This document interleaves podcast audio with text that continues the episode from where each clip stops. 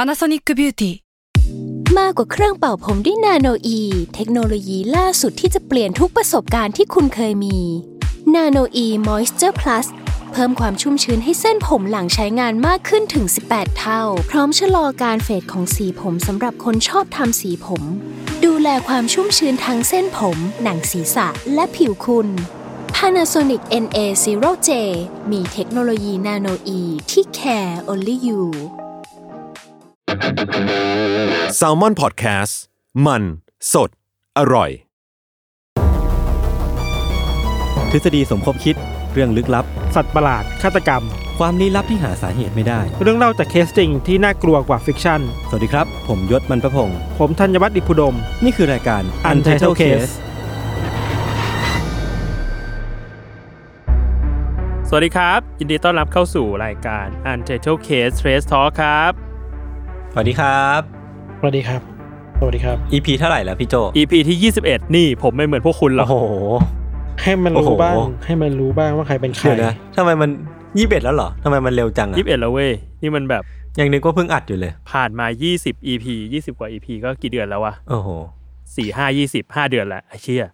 โอ้ 12 เดือน ไว แล้ว มาก สิบสองเดือนแล้วเนาะ เดี๋ยวก่อน นะคุณตกเรียนเลขมายังไงเนี่ย คุณเรียนสายอะไรมาครับ เออดีแล้วเป็นนักข่าวพี่ อย่าเป็นนักบัญชีเลย เออ ปล่อยให้แฟนคุณทำงานเรื่องคิดตังค์ไปแล้วกันคุณทัน เฮ้ย เฮ้ย เฮ้ยอะไรนะ อะไรนะเอ้ยยังไงนะ มัน มันไม่ใช่เรื่องลึกลับอีกแล้วยศบรรพพงศ์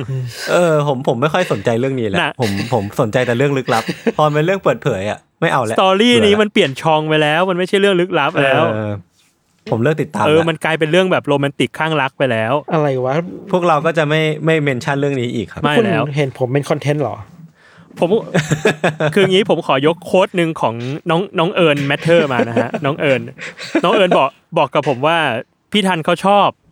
เวลาแบบคนมาขุดคุยเรื่องเขาเยอะๆแล้วไม่เจออะไรอ่ะเพราะนั้นแล้ว โอ้โ หนูหนูจะไม่เป็นเครื่องมือของพี่ทันอีกต่อไป อันนี้คือเสียงจากคนรู้เก ม เขาเรียกว่ารู้ทัน เรียกว่า เขาเขาไม่สนใจแล้ว ใช่ มันก็ไม่ควรเป็นคอนเทนต์ เออ ตั้งแต่แรกแล้วบ้างเรื่องแบบนี้ อย่าตกไปเป็นเหยื่อ แต่คุณดูมีความสุขมากเลยนะ คุณทัน เวลาพวกผมมานั่งเดากันอะ คุณดูชอบนะฮะ เออ เขาเรียก โอ ไหม เค อะไรเนี่ยเออ โอเค อ่ะมาก็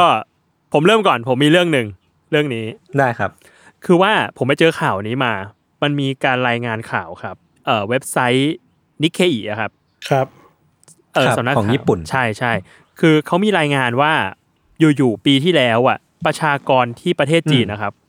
มันก็สูงขึ้นแบบผิดปกติมากๆอะ ฮะ เออ คือในรายงานนะบอกว่าเมื่อปี 2020 อ่ะ มันมีจำนวน อ่า เด็กอายุ 14 ปีลงไปอ่ะของคน ครับ ที่ประเทศจีนอ่ะ เพิ่มมา 14 ล้านคน โอ้โห เดี๋ยวนะ มันจะพุ่งพรวดขนาดนั้น แค่ ได้ อายุ ไง สิบ วะ สี่นะ คือ สิบสี่อายุเดียวนะ 14 ลงไป0ถึง14 อ๋อ เพิ่มมา โอเค 14 ล้านคน แต่ว่าคือมันมันแปลกเพราะว่าประเทศจีนน่ะมันมีการรายงานว่าอัตราการเกิดคนจีนลดลงเยอะมากตั้งแต่ปี 2016 ครับ เอ เอ อ อแล้วไอ้ 14 ล้านคนเนี่ยมันโผล่มาจากไหน นั่นดิอยากรู้ตัวเลขก่อนก่อนก่อนของปีสองพันสองพันสิบเก้าสองสิบแปดอะไรอย่างเงี้ยพี่โจ ในรายงานเขาไม่ได้บอกฮะแต่เขาบอกว่าไอ้รายงานปีล่าสุดเนี่ยมันเพิ่มขึ้นแบบจนหน้าแปลกมากเลยอะแล้ว เออเออออ แล้วเขาก็ก็บอกว่าสถิติการเกิดมันลดลง มันเป็นไปได้เหรอ กับการที่มี อืม เด็กอายุ0ถึง14 ปี 14 ล้านคนโผล่มาในปีที่แล้ว อืมม เอออ ม ทีเนี้ยเขาก็มีข้อสันนิษฐานกันอยู่ครับ ว่ามันอาจจะเกิดจากการยกเลิกนโยบายลูกคนเดียวของรัฐบาลจีนก็ได้ คือตอนนี้เขายกเลิกแล้ว อืม ใช่ใช่ อ๋อยกเลิกไปแล้ว ยกเลิก หรอ แล้วเปลี่ยนมาเป็นแต่ละครอบครัวมีลูกได้สองคน อ๋อ เออ แต่มันก็เยอะเกินไปอยู่ดี เออเออเออ เออ คนก็เลยสงสัยมากเลยว่าแบบเอ๊ะทำไมมันอยู่ๆมีตัวเลข 14 ล้านนี่โผล่ขึ้นมาวะ ครับ ก็มีทฤษฎีอยู่เยอะครับ แต่ว่ามีสองอันที่น่าสนใจ อันหนึงเนี่ยมีคนบอกว่าเป็นทฤษฎีสมคบคิดเลยคือประเทศจีนเนี่ยแต่งตัวเลข เพื่ออะไรอ่ะ ฮะ ให้เยอะ ทำไมอะ ให้ประชากรเยอะไว้ก่อน เพราะว่ามันจะทำให้รายได้เฉลี่ยต่อหัวเนี่ยครับ มันไม่ถึงระดับไม่ถึงระดับประเทศที่พัฒนาแล้ว ง อ่า งๆเหมือนกันนะ เออ ซึ่ง ทำไมอ่ะทำไมทำไมถึงสาเหตุถึงว่าไม่อยากเป็นประเทศที่พัฒนา เพราะว่า แล้อ การที่ประเทศการเป็นประเทศพัฒนาแล้ว มันจะทำให้เสียสิทธิ์ในการเป็นประเทศที่ยังไม่พัฒนาหลายอย่าง อ๋อ ในระดับนานาชาติ อ๋อนึกออกนึกออก เออ แล้วและการที่สิทธิ์สิทธิ์ของประเทศที่ยังไม่พัฒนาเนี่ยมันจะมีส่วนของของการบูสต์เศรษฐกิจ หรือว่าการแบบโอกาสทางทางทางเศรษฐกิจต่างๆนานาใช่ไหม ใช่ พี่โจ ใช่ใช่แต่อันนี้ก็ต้องบอกไว้ก่อนว่าเป็นแค่ทฤษฎีสมคบคิดนะเขาก็แบบมีการแบบ อ่าอ่าอ่า คิดกันไปต่างๆนานา ส่วนอีกทฤษฎีหนึ่งอ่ะอันเนี้ยค่อนข้างรู้สึกว่าเป็นไปได้ คือมีมีคนมาบอกในโพสต์ของข่าวนั้นนะครับ ว่าคนจีนหลายครอบครัวมีลูกมากกว่าหนึ่งคนอยู่แล้ว อืม อืมอืม แต่ด้วยความไอ้ไอ้นโยบายลูกคนเดียวเนี่ยเขาก็เลยเก็บโควต้าแจ้งเกิดอ่ะเอาไว้ให้กับลูกชาย อ๋อเชี้อ่ะ เออลูกคนอื่นๆ สมมุติว่ามีลูกมาเกิดก่อนคนนึงเป็นลูกสาวเขาก็จะยังไม่ไปแจ้งเกิด ครับ เออหรือว่ามีอยู่ๆพลาดมีลูกมากกว่าหนึ่งคนเขาก็จะไม่ไปแจ้งเกิด เพราะว่าถ้าแจ้งเกิดจะเกินจำนวนเนี่ยจะโดนจะโดนปรับจากทางภาครัฐ โอ้โหวันนี้ดาร์กอันนี้ดาร์ก เออ แล้วทีเนี้ยตอนเนี้ยมามันเปลี่ยนมามีลูกได้สองคนแล้วอ่ะเขาก็เลยเอาลูกอีกคนน่ะไปแจ้งเกิดกัน อืมอื ทำไมไม่ได้ ตัวเลข นะ ก็ ก็ก็เข้าใจได้นะ ใช่ เออ ตัวเลขก็เลยสูงขึ้นผิดปกติ แต่ว่ามันก็ยังไม่มีการยืนยันว่าว่าจริงไม่จริง อืม เป็นแค่แบบการ อืม การคิดทฤษฎีขึ้นมาว่าเอ้ยอาจจะเป็นแบบนี้แหละ มันต้องมี อืม ที่น่ากลัวนี้ไหม อืม ที่ปันปันกว่านี้ไหม มีมีบอกว่าอาจจะมีอาจจะเป็นเด็กจากห้องแลบของประเทศจีน เอออันเนี้ย เอาจริงๆคือผมมาตอนแรกอะผมนึกว่ามันเป็นเรื่องดี X-Men เว้ยผมนึกว่าแบบ จีนมีมีการสร้างสร้างพวกกองกำลังลึกลับบางอย่าง เมน เพื่อเพื่อที่จะแบบ แต่ว่ามันเป็นการจดทะเบียนจริงๆเนาะแล้วก็แบบกองกำลังเหล่านี้น่าจะมีที่หน้าที่ในการจับจับตามองประชาชนอะ อ่า อย่างที่จีนเคยทำมีความแบล็กมิเรอร์หน่อยๆอะไรเงี้ยครับออ เด็กเด็กสิบสี่ล้านคนนี้แบบกล้ามใหญ่มาเลยนะ แล้วก็เดินเป็นหุ่นยนต์เลย ซูเปอร์โซเยอร์ซูเปอร์โซเยอร์ เป็นเด็กแบบในมาฮีโร่อะ เป็นอะไรนะ เด็กบิวแทนแบบเด็กเด็กแม่งแบบว่ามีพลัง อะไรวะเนี่ย เอออ่ะอันเนี้ยครับ ข่าวแรกของผม โอเคครับ เดี๋ยวผมขอเล่า เฮ้ ต่ ย อ ผม อ้าว อย่ามาแทรกผ ไม่ มดิ ผมขอเล่า ผ ต่อ มไม่มี ด้ห ผมบอกอย่างนี้แหละผมพูดไปงั้นแหละ อ่าโอเคครับโอ้ยโอเค ทุกคนดูไว้นะครับ ว่าคนที่ไม่เตรียมตัวหน้าตาเป็นยังไง แต่แต่ตัวผมเองเนี่ยก็บอกก่อนเลยว่าผมเองก็ ไม่กล้าพูดได้เต็มปากเพราะผมก็เพิ่งเตรียมเมื่อกี้ คือเรื่องผมเนี่ยไปเจอมาใน reddit ครับ อืม คือมันมันพาดหัวเอาไว้ว่า s o m e r t o n Man Exhumation to be carried out today in hope of solving decades long mystery ก็คือ ม ในวันเมื่อวานเนี้ยมันมีการโพสต์มาในเว็บไซต์ข่าว ABC News บอกว่ามันจะมีการขุดคุย ไม่ใช่ขุดคุยสิ ขุดศพของสม e r ตันแมนน่ะขึ้นมาเพื่อทำการตรวจ DNA เพื่อเพื่อหวังว่าจะจะทำจะได้รู้สักทีอะว่าสม e r ตันแมนจริงๆ แล้วเป็นใครอ่ะ อ่า เออซึ่งสม e r ตันแมนก็เป็นคดีที่พี่ธันเคยเล่าไปในตอนก่อนๆหน้านี้ ใช่ที่เป็นคนที่เสียชีวิตแบบเป็นปริศนาที่ริมชายหาด ใช่ใช่ที่ริมชายหาดโซมาตันบีช ครับ ที่ออสเตรเลียนะครับ แล้วก็หลักฐานที่พบเจออะมันมีความน่างงงวยหลาย ๆ อย่างเลยเลยกลายเป็นเป็นท็อปอันซอฟมิสทรีของของโลกใบนี้ก็ได้ เพราะมันมีความลึกลับมาก ๆ อ่ะ ไม่มีใครรู้ว่าสม e r ตันแมนจริง ๆ แล้วเป็นใคร มันมีเบาะแสตั้งแต่หนังสือรูบายาตกวีที่ที่ที่ตกอยู่ในที่อยู่ในกระเป๋าว่านะพิธานผมจำไม่ได้ละ ในในกระเป๋าหลังรถปะ เออจำไม่ได้มันมีการพบเจอหนังสือเนี้ย เออเออ ที่ที่ก็ไม่ได้รู้ว่ามันมันสื่อถึงอะไร แล้วก็มีการเจอหลักฐานบางอย่างในกระเป๋าเป้ หรือว่ากระเป๋ากางเกงที่ที่มันก็ก็ยังลึกลับอยู่ดีอะทำให้แบบสมตันแมนเป็นคดีที่อันโซฟมานานมากๆ แล้วก็ล่าสุดเนี่ยในปีในปีนี้เองเนี่ยเมื่อวานเนี่ยก็เพิ่งลงข่าวว่าเออจะมีการขุดศพขึ้นมาเพื่อเพื่อเพื่อมาดูว่าเออ DNA เนี่ยมันสามารถ trace back ไปหาใครที่มีความน่าจะเป็นว่าจะเป็นญาติของสมตันแมนได้บ้าง อืม แล้วก็สืบไปเรื่อยๆ สืบไปเรื่อยๆเลยครับ ซึ่งเอาจริงๆแล้วสมตันแมนเป็นเป็นคดีที่สนุกก็สนุกนะ แต่ว่ามันก็มีความลึกลับอะ่ะ คือมันก็มีหลายทฤษฎีอย่างที่พี่ทันเคยเล่าว่าเขาอาจจะเป็นสายลับ หรือว่าอาจจะเป็นแบบคนเป็นชู้หรือว่าเป็นอะไรพวกนี้หรือเปล่านะ ผมจำไม่ค่อยได้แล้ว เป็นสายลับเป็นลืมแล้ว เออเออห รือว่า ก็กลับไปฟังกันได้ แล้วก็แล้วก็สามารถติดตามข่าวได้นะครับ ว่าว่าการขุดขุดศพขึ้นมาเนี้ยล่าสุดเขาเอากระดูกขึ้นมาแหละก็ก็ต้องติดตามกันต่อไปว่าเออมันจะสามารถนำไปสู่อะไรได้จริง ๆ หรือเปล่า ซึ่งมันมันหลังหลังๆมาเนี้ยพอเทคโนโลยีมันก้าวหน้ามากๆอ่ะมันก็มีการการพบเจอการตรวจ DNA ที่สามารถนำไปสู่การจับคนร้ายได้เยอะแยะมากมาย อย่างเช่นที่พี่ทางเคยเล่าปะไอไอ river green river อะไรเปล่าใช่ป่าวะผมจำไม่ เอ ได้นะ อที่ Golden State Killer เออ Golden State Killer ด้วย อ่า อะไรเงี้ยแล้วก็มันมีมีหลาย ๆ อีกอีกหลายค่ายตะฆาตกร Green River ต่อเนื่อง Killer ที่ก็ เออเออที่ที่เพิ่งมาเจอว่าเอ้ยตรวจ DNA ไปแล้วเจอว่าเออเป็นคนนี้แหละแล้วก็นำไปนำไปสู่การจับกลุ่มได้ก็ ครับ รอดูครับว่าสมมติตันแมนจะเปิดเผยโฉมหน้ามาแล้วจ คือ ริงหรื เขา อเปล่า ไม่ทำอะไรผิดนะ เขาแค่อยากรู้อะว่าเขาเป็นใคร ใช่ใช่ใช่เออเออ ใช่ไหม คือคือเขาบอกว่าการสาเหตุของการที่ขุดขุดศพขึ้นมาเพื่อตรวจ DNA เนี่ย เพราะว่าคดีสมอนตันแมนอ่ะมันเป็นคดีที่ถูกเรียกร้องมาจากจากจากคนทั่วไปจำนวนมากอ่ะ อืม ว่ามันเป็นคดีที่คนคนให้ความสนใจหรือว่าจับตามองมากๆก็เลยมีการรื้อฟื้นกลับขึ้นมาเพื่อเพื่อดูว่ามันมันจะมีกะมีความเป็นไปได้ไหนบ้างอะนะ ค ค รั รับ บอืมประมาณนี้ครับประมาณนี้ อืม ทันมีสักเรื่องไหมครับวันนี้ เอ่อ เฮ้ย ไปก่อนเลยครับ ลุ้นว่ะ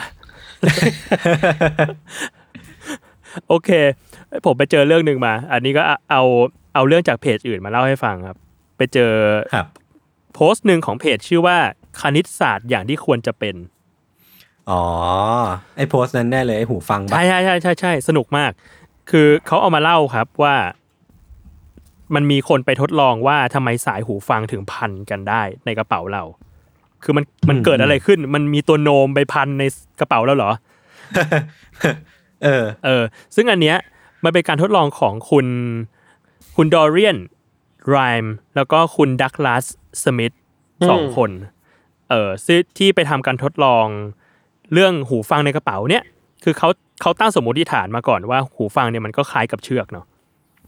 แล้วมันก็ใช้ทฤษฎีที่ชื่อว่า random walk คือเชื่อว่าหูฟัง ครับ ในกระเป๋าเนี่ยเคลื่อนที่เป็นสองมิติแบบ random อืม อือฮึ คือเป็นการเคลื่อนที่แบบสุ่ม เหมือนคนเมาอ่ะ เดินแบบมั่วซั่วมั่วซั่วไปมาอะไรเงี้ยทิศทางมันก็จะแบบคาดเดาไม่ได้อะไรเงี้ยซึ่งจริงๆไอ้ random walk เนี่ยมันเกิดขึ้นในธรรมชาติอยู่แล้ว เช่นพวกการเกิดปมใน DNA ของไวรัสอะไรพวกเนี้ยทีนี้เขาก็เอาทฤษฎี random walk เนี่ยของ DNA เนี่ยมาใช้กับหูฟัง อืม เออเขาก็มองว่า เอ้ยถ้างั้นหูฟังเนี่ยเป็นเชือกเส้นหนึ่งแล้วมีปลายสองข้าง ที่เคลื่อนที่แบบคนเมาคือมั่วซั่วมาก อืม จนสุดท้ายมันก็พันกัน อันนี้เป็นแค่สมมติฐาน แต่ว่าเขาก็เลยจัดการทำการทดลองด้วยครับ ด้วยการที่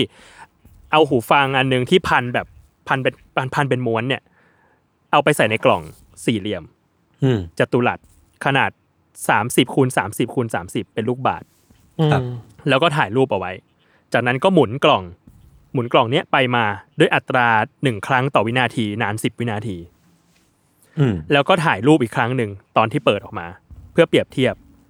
ทำ อ่าฮะ อ่ะเขาก็ทำซ้ำๆไปหลายครั้ง ซึ่งผลที่ได้อ่ะออกมา มันไม่ค่อยน่าพอใจเท่าไหร่ เพราะว่ามันไม่ได้ มันไม่ค่อยพัน กัน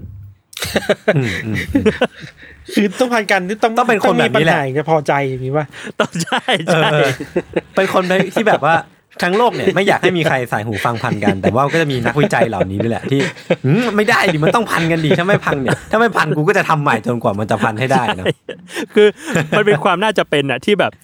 เอ้ยจริง ๆ แล้วถ้ามันมันใช้ทฤษฎี random walk แล้วทำแบบเนี้ยมันควรจะมีปมมากขึ้นเรื่อยๆ แต่ปรากฏ เข้าใจ เออ เข้า แต่ ใจ ปรากฏว่าปมมันไม่เพิ่มขึ้นเท่าไหร่เขาก็เลยรู้สึกว่า เออ เอ๊ะถ้างั้นทฤษฎีนี้มันไม่ใช่แล้วล่ะเขาเลยเปลี่ยนใหม่ อืม ถ้างั้นเขาก็เลยมาคิดว่าถ้างั้นหูฟังเนี่ย น่าจะไม่ได้เคลื่อนที่แบบสุ่มแบบ 2 มิติ อืม คือสองสองสองด้าน แต่ว่าเคลื่อนที่แบบ 1 มิติ คือมีหูฟังอยู่ปลายด้านหนึ่งเนี่ย ขยับไปขยับมาบนบ้างล่างบ้างไปเรื่อยๆ อืม อืม เออ ซึ่งสุดท้ายแล้วอีกปลายข้างนี้แหละที่ทำให้เกิดปมขึ้นมา ซึ่งปรากฏว่าเขาก็ไปทำการทดลองครับ แล้วก็ได้ผลค่อนข้างสอดคล้อง คือ อืม ไอ้ปมเพียงข้างเดียวเนี่ยแหละที่ทำให้ทำให้เกิดการพันไปพันมาของสายหูฟัง อืมอืม ซึ่งการทดลองนี้ก็ได้รับความสำเร็จเป็นอย่างดี แล้วก็ได้รับรางวัลอีกโนเบลสาขาฟิสิกส์ในปี 2008 ด้วย ครับผม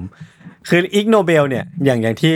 อย่างที่พี่โจได้กล่าวไป อย่างที่พี่โจได้เล่าทฤษฎีนี้ไปเนอะการการทดลองนี้ไป คืออิกโนเบลจะมีความอีหยังวะอย่างนี้แหละ อืม คือคือคือถ้าใครอยากติดตามอิกโนเบลก็ไปสามารถฟังที่รายการวิดแคสได้คือพี่อาทิตย์พี่แทนเองก็เป็นคนที่รวบรวมหรือว่า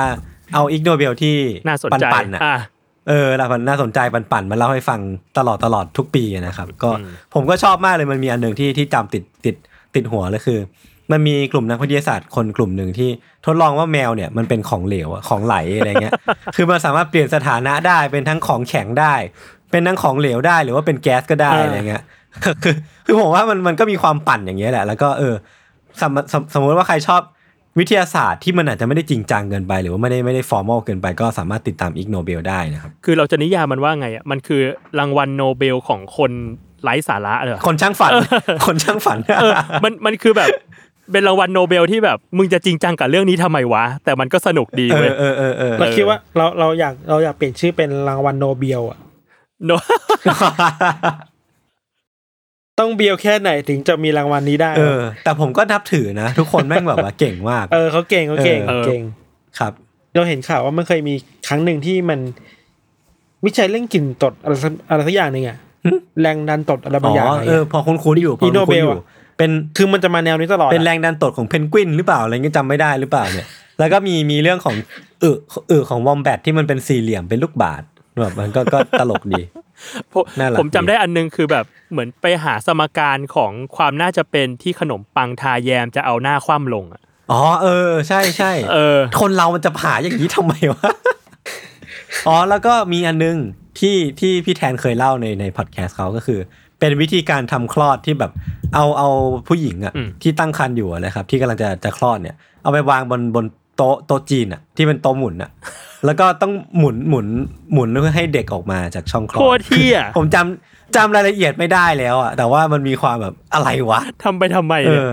ทำไปเพื่ออะไร นั่นดิ ประมาณนี้ครับ เฮ้ย ผมมีเรื่องครับ เฮ้ย เฮ้ย ในที่สุด ระยะเวลาที่ ไม่มีแล้ว สั้น ไม่มีแหละผมพูดไปงั้นแหละ เอาอะไร ๆ วะ ตกลงคุณมีหรือไม่มีครับ ผมจะได้ตั้งความหวัง ไม่มี ถูก ไม่มีแล้วครับ ผมแค่อยากมี โอเค พื้น พี่ ที่ โจ้ เฉย ครับ คนคนเขียนเบอร์เซิร์กเขาเสียแล้วอะแต่ผมไม่ได้อ่านการ์ตูนเขาพี่พี่โจอ่านปะเราอัปเดตหน่อยไหม พี่อ่านไปไม่ถึงแบบหลังๆอ่ะพี่แต่ว่าแต่ว่า อ่าเอออัปเดตข่าวนี้ก็ได้ คือว่าอาจารย์มิอุระเคนทาโร่ผู้เขียนเรื่องเบอร์เซิร์ก เบอร์เซิร์ก อืมเสียชีวิตเมื่อวันที่ 6 พฤษภาที่ผ่านมา เอ้ยเขาเขาใช้เวลาเหมือนกันกว่าจะประกาศนะ โอ้ก็สักพักแล้วนะ สองสัปดาห์ เรา ได้ เราคิดว่าธรรมเนียมญี่ปุ่นอาจจะแบบว่าขอให้เป็นส่วนตัวไปก่อนอ่ะ อืมอืม แล้วค่อยประกาศออฟฟิเชียลใช่ไหม ใช่ใช่ญาติจะขอไว้หรือไม่ก็ทางต่างสารพิษจะขอไว้อะไรเงี้ยนะ อืม ก็เลสเปกกันนี่นะหมายถึงว่า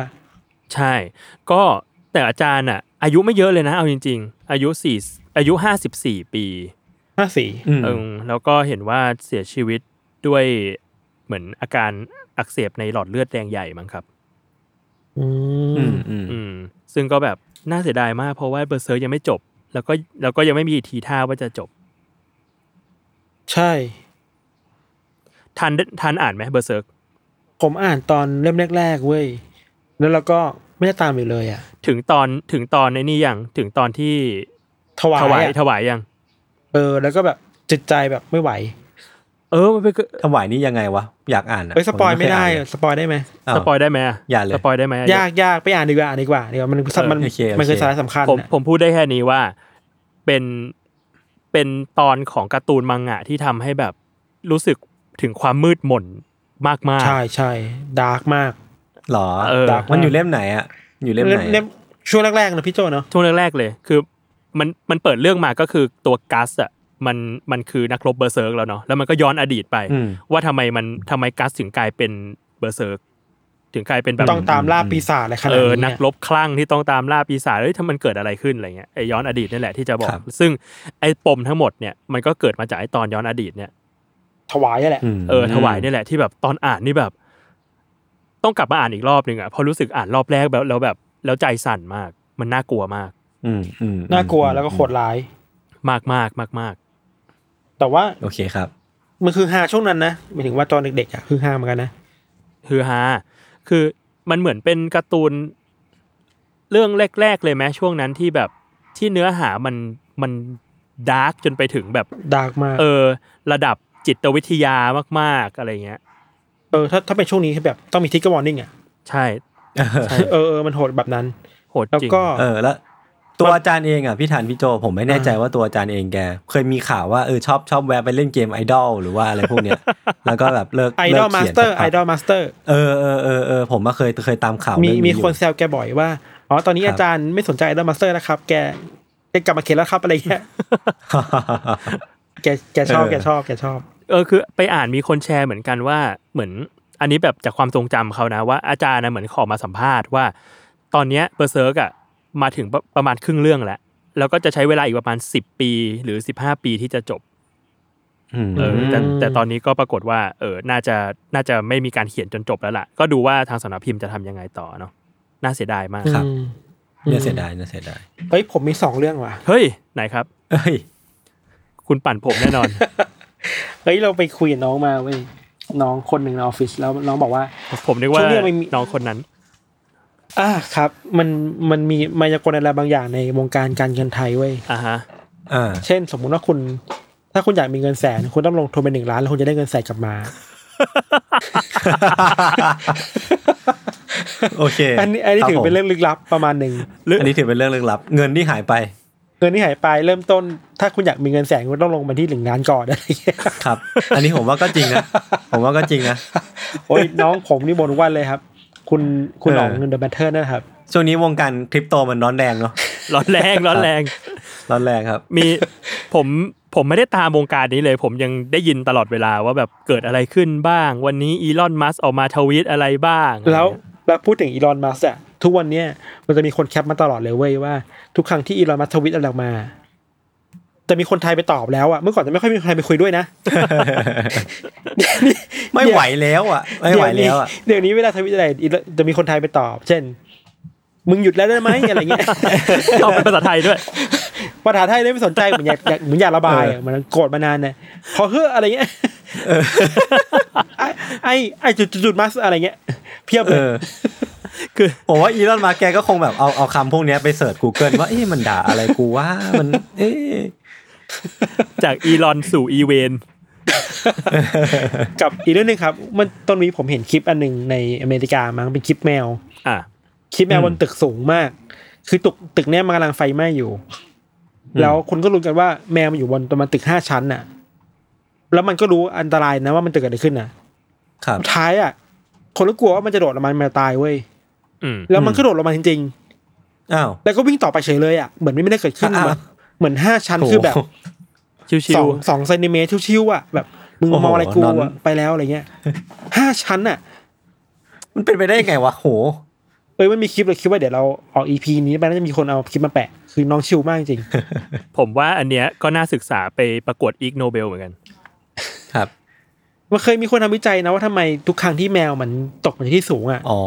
มันมันถึงไม่นอน จะเอาขามัน จะเอา จะเอาขาลงเสมอ ขาลงได้เสมออ่ะ เออ มันมีวอล์กทำมั้งทำวิสิกของวิสิกของแมวอะไรเงี้ยแบบเชี่ย อืม โคตรเนื้อ ครับ ครับผมมีสองนี่แหละครับ ครับ โอเค ผมมีเรื่องหนึ่งปิดท้ายครับ คือว่ามีคนไปเจอในแอปฟังพอดแคสต์ชื่อ Storytel ครับ ว่า Untitled Case เนี่ยอยู่ในหมวดเตรียมเข้านอนนะ อ มันเป็นไปได้ยังไงวะ เราเล่าเรื่องน่ากลัวมากเลยนะ ครั้งนั้นนอนหลับนี้เหรอ เออ ผมก็งงมากแล้วข้างล่างลงมาจาก Untitled Case นะครับ คือผ่อนคลายกับเสียง ASMR นี่เราเข้าไปอยู่เทียร์เดียวกับ ASMR แล้วเหรอวะเนี่ย คือคอนทราสแบบ โอ้โห คอนทราสจัด เรื่องลึกลับนะครับ ๆ เนี่ เรื่ ย องลึกลับครับ อันนี้ แต่ก็มีมีผู้ฟังหลายคนที่ที่มาฟีดแบ็กกับเรา ว่าฟังฟังอันเดอร์เคสหลับตลอดเลย คือตัวเราเองก็ไม่แน่ใจเหมือนกันว่าจะรู้สึกยังไง แต่ว่าก็รู้สึกดีที่อย่างน้อยก็มีคนฟัง เขาบอกว่าเขาบอกว่าเสียงเสียงพวกคุณสองคนทำให้เขาง่วงครับ เออ ดีใจนะ เอ้ยเอ้ย ผมมีอีกอันนึง เออ อันเนี้ยไปเจอพอดี เอ่อ มันมีคนมาบอกอะครับ ว่าหนึ่งในเรื่อง Untitled Case ที่ที่เราเล่าอะครับ ที่ อืม น่าจะเป็นของทันเล่าไปนะ เรื่องอะไรพี่ ที่เป็นที่เรื่องแม่มดอะครับ ที่เรื่องแม่มด เอ้ย มันมีมี ฝรั่งเศสฝรั่งเศสเหรอ ใช่ มีคุณมีคุณในทวิตเตอร์คนหนึ่งชื่อคุณวาว เขาบอกว่าเพิ่งเขาเพิ่งรู้ว่าแม่มดที่ทานเหล้าที่ชื่อแคทเธอรีนนะครับ อ่าอ่า มีลูกสาวเป็นแม่มดเหมือนกัน เชีย อืม พีค แล้วลูกสาวคนเนี้ยมีการเอาไปเล่าในรายการไกลบ้านของคุณฟาโรสอะครับ เฮ้ยจักรวาล โอ้โห เราเชื่อมโยงกันแล้วนะ เราเชื่อมโยงกันแล้ว เออเรียกได้ว่าก็ต้องเชิญพี่เขามา เป็นแขกรับเชิญถ้าเขายินดีนะครับ พี่ฟาโรห์เขาสูงส่งกับเราขนาดไหนวะ ต้องกราบ ทำไม เขา ทำไมคุณ พี่ฟาโรห์ดูเขาดูเป็นผู้ดีอะ ทำไมคุณ ต ฟา ระ โรส กูล ต้องมา ะ เกลือกกลัวกับเราเนี่ย แล้วดูพวกเราสิอะไร ดิบเถื่อน เออ ตาม วันวันๆเล่าแต่เล่าแต่เรื่องลึกลับเถื่อนๆเนาะ พวกเขาดู เขา มีประวัติศาสตร์ เรื่องเล่าเรื่องประวัติศาสตร์ มี เล่า ความ เรื่อง รู้ ราชวงศ์เล่าเรื่องโอ้ย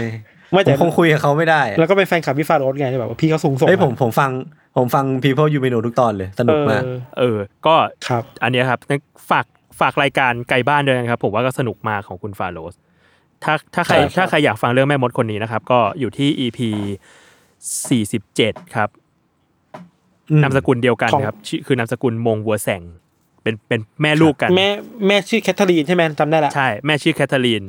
ลูกชื่อมาเกอไรต์มงวัวแสง อ่าโอเค ประมาณนั้นค เฮ้ย รับ เฮ้ยผม อะไรครับ ผมพูดได้ไหม ยังไงครับ คุณมีอะไรอีก ผม ครับ เปิด Facebook แล้วมันมีมีมอันหนึ่ง ครับ เป็นมีมไททันน่ะ มันเป็นภาคที่แบบว่าตอนเอเดนกำลังถูกพ่อบังคับฉีดวัคซีนอ่ะ อ่าฮะ อืมอ๋อ แล้ว นึกออก แล้วมันนึมีกออก แคปชั่นว่า คุณพ่อครับอันนี้วัคซีนอะไร จบละไอ้ยี่อะไรยี่อะไรล่ะผมพูดแค่นี้แหละไร้สาระ เลือกไม่ได้เนาะเอเลนก็เลือกไม่ได้เนาะ เอเลนถามพ่อพ่อครับอันนี้ยี่ห้ออะไร พ่อต อบไหม ไม่รู้ พ่อไม่ตอบ พ่อร้องไห้ โอเค โอเคครับ เท่านี้เนาะ ครับ ครับผม โอเค ก็ติดตามรายการ Untitled Case Trace Talk ได้ทุกวันศุกร์นะครับ ทุกช่องทางของ Salmon Podcast สำหรับวันนี้ลาไปก่อน สวัสดีครับ สวัสดีครั ขอบคุ บ ณครับ